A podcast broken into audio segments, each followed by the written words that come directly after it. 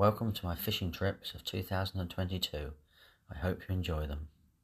This will be my last few nights on Meadow Lake. I very nearly headed down to Airfield Lake, but as Ian pointed out on the phone this morning, discussing our options, this will be the last chance for a monster or two before the battle against the 15 to capture an Airfield 30.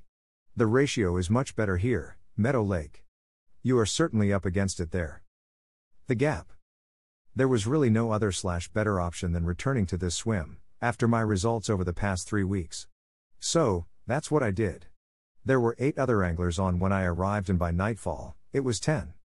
I'm hoping this doesn't affect the fishing too much. The afternoon was spent in the sunshine with a couple of glasses of red, and then it was tea time, cooked on the Weber. This is certainly the lifestyle I like. It seems a lifetime ago when the UK was put into lockdown and I was forced to stay at home. It seemed to last forever at the time. Sunset.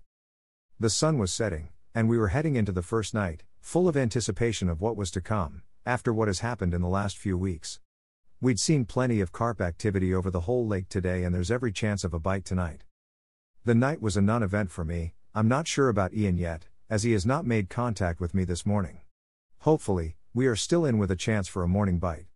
I have a feeling the guy to my right is cutting the fish off from my spot unless they approach from a different direction.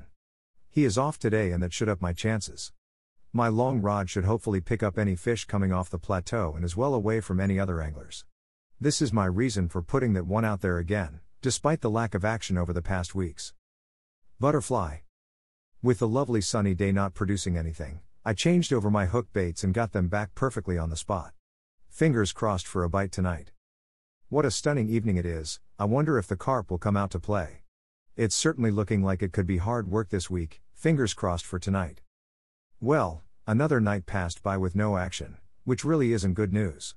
I need to put some thought into how to approach the last night of my trip, try to turn things around, and get a fish on the bank. It would be nice to get one more before the lake closes at the end of March. I'm unable to return before that, which means today and tonight will be my only hope. The last day went by, as always, peacefully in the sunshine, with fewer anglers and the ever possibility of a take at any moment. I opted to not put any more bait out and not even reel my rods in. I'm 100% confident they are all perfect and the least disturbance out on my swim the better. I'm up early tomorrow morning, it's Mother's Day, in the UK, and we will be off to the seaside to visit my mother in law and then out for tea. Well, that was a pretty rubbish three nights on the bank for me and Ian. I was up early and home by 8 am. Ian messaged me that he also had no bleeps last night, he has a few hours left, so I'm even hopeful that he will catch before he reels in. Until next time. Richard.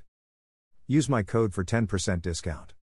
The discount code applies to the entire order when purchasing the Deeper Sonars Pro, Pro Plus, Pro Plus 2, Chirp, Chirp Plus, Chirp 2, Chirp Plus 2.